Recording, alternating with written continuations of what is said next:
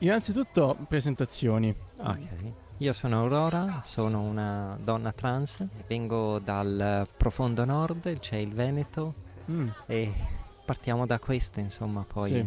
non categorizziamo troppo. No, però capisco la, la- diciamo, anche la questione, come, si, come è vissuto lì la cosa. Io conosco l'ambiente di Verona, eh, con cause, quindi capisco perfettamente.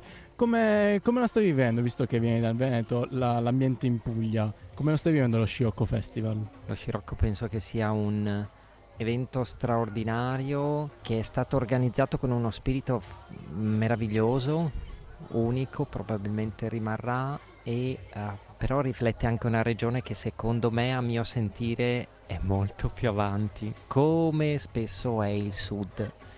Le ragioni non le conosco, non so quali sono le ragioni culturali e razionali, forse il sud Italia è generalmente un popolo molto più aperto o forse che ha sofferto di più, contaminato, conquistato, quindi ha una, una sua cultura di apertura e il nord invece forse viene fagocitato dalla produttività e quindi è più facilmente meno inclusivo.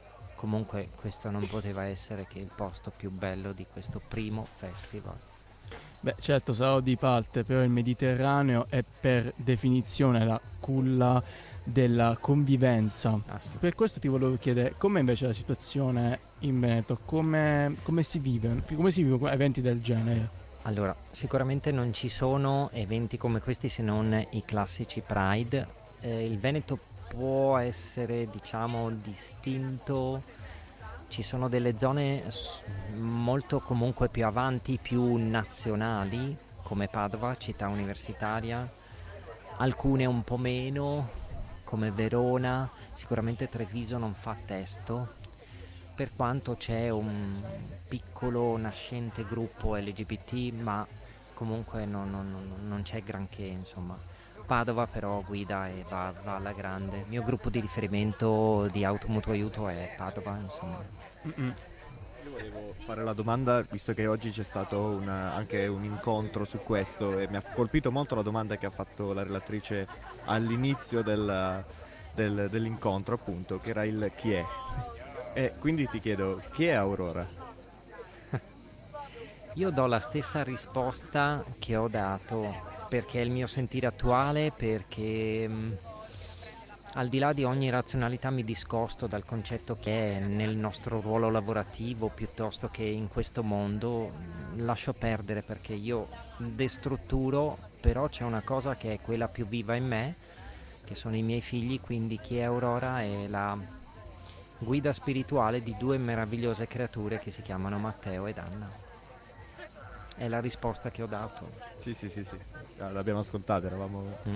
eravamo molto incantati da quell'incontro. Visto che noi siamo radio universitaria, io volevo fare questa domanda che più, più volte stiamo facendo questa sera, che è questa, Quante- quanto è presente nelle università questo, questo tema che comunque questi quattro giorni di Scirocco Festival stanno portando molto avanti anche molto bene avanti? Allora, io in questi due giorni ho incrociato diverse persone rappresentanti ambienti universitari sia di studio sia che anche di ricerca avanzata in dottorato e sicuramente c'è interesse, però sono fondamentalmente interessi prima di tutto personali, sono ricercatori che hanno mosso loro, non è l'istituzione università interessata, quindi come ogni cosa spesso si muove dall'interesse personale, quindi c'è la sensibilità delle singole persone.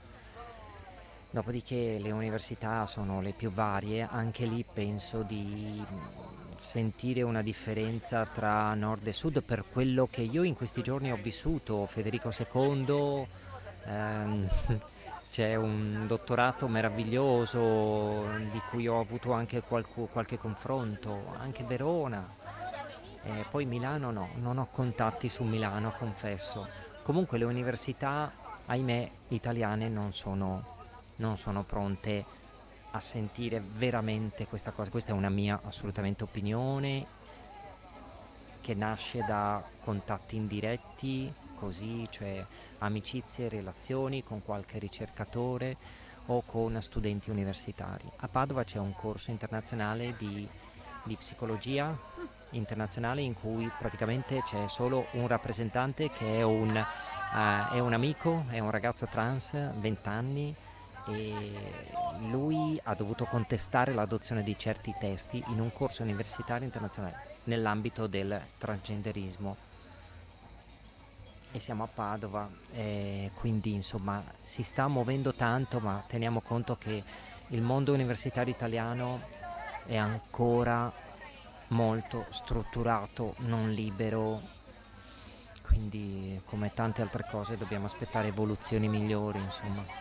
E cosa potremmo fare noi da studenti per portare avanti, per essere portavoci? Allora io ho un il mio pensiero è questo. È vero, ci, si possono fare tante cose, ma forse agisce l'individualità di ognuno in ogni piccolo comportamento. Io ricordo in un'intervista eh, Roberto Saviano che disse questo, dice cosa possiamo fare così? Lui ha detto no, lasciate stare, ci sono tantissimi giudici già che sono bravissimi, c'è tantissimo impegno in ruoli importanti quello che dovete fare è in ogni momento della giornata, in ogni vostra relazione, in ogni occasione incarnare una cultura, in questo caso di apertura. Questa è la cosa che si fa. Sicuramente nel mondo universitario di studio sì, e ci si aspetta che sia il mondo più aperto, qualche volta anche no. E quelle sono le occasioni per rappresentarlo in modo discorsivo, dialettico, mm, in tutti i modi, io con un, con un amico stiamo creando un evento per l'autunno a Treviso e il titolo è Capelli Viola in cui provocatoriamente vogliamo dire a chiunque, non solo a chi è in transizione, anzi ben oltre, quando volete fatevi capelli viola alla mattina. Ecco, potrebbe essere un suggerimento, farsi i capelli viola, uscire così e portare scuotere qualche cosa. Noi ti ringraziamo, okay. è stato un piacere, Grazie. sei più rilassata. E da, dacci soltanto un motto. Domanda semplice. Sì, no, no, no. Prendendo questi giorni e soprattutto l'infinito grande abbraccio che ho avuto con Paul Presciado ieri e con cui ho condiviso alcune cose, oggi io dico trans e basta. Grazie mille Aurora. Grazie mille. Grazie.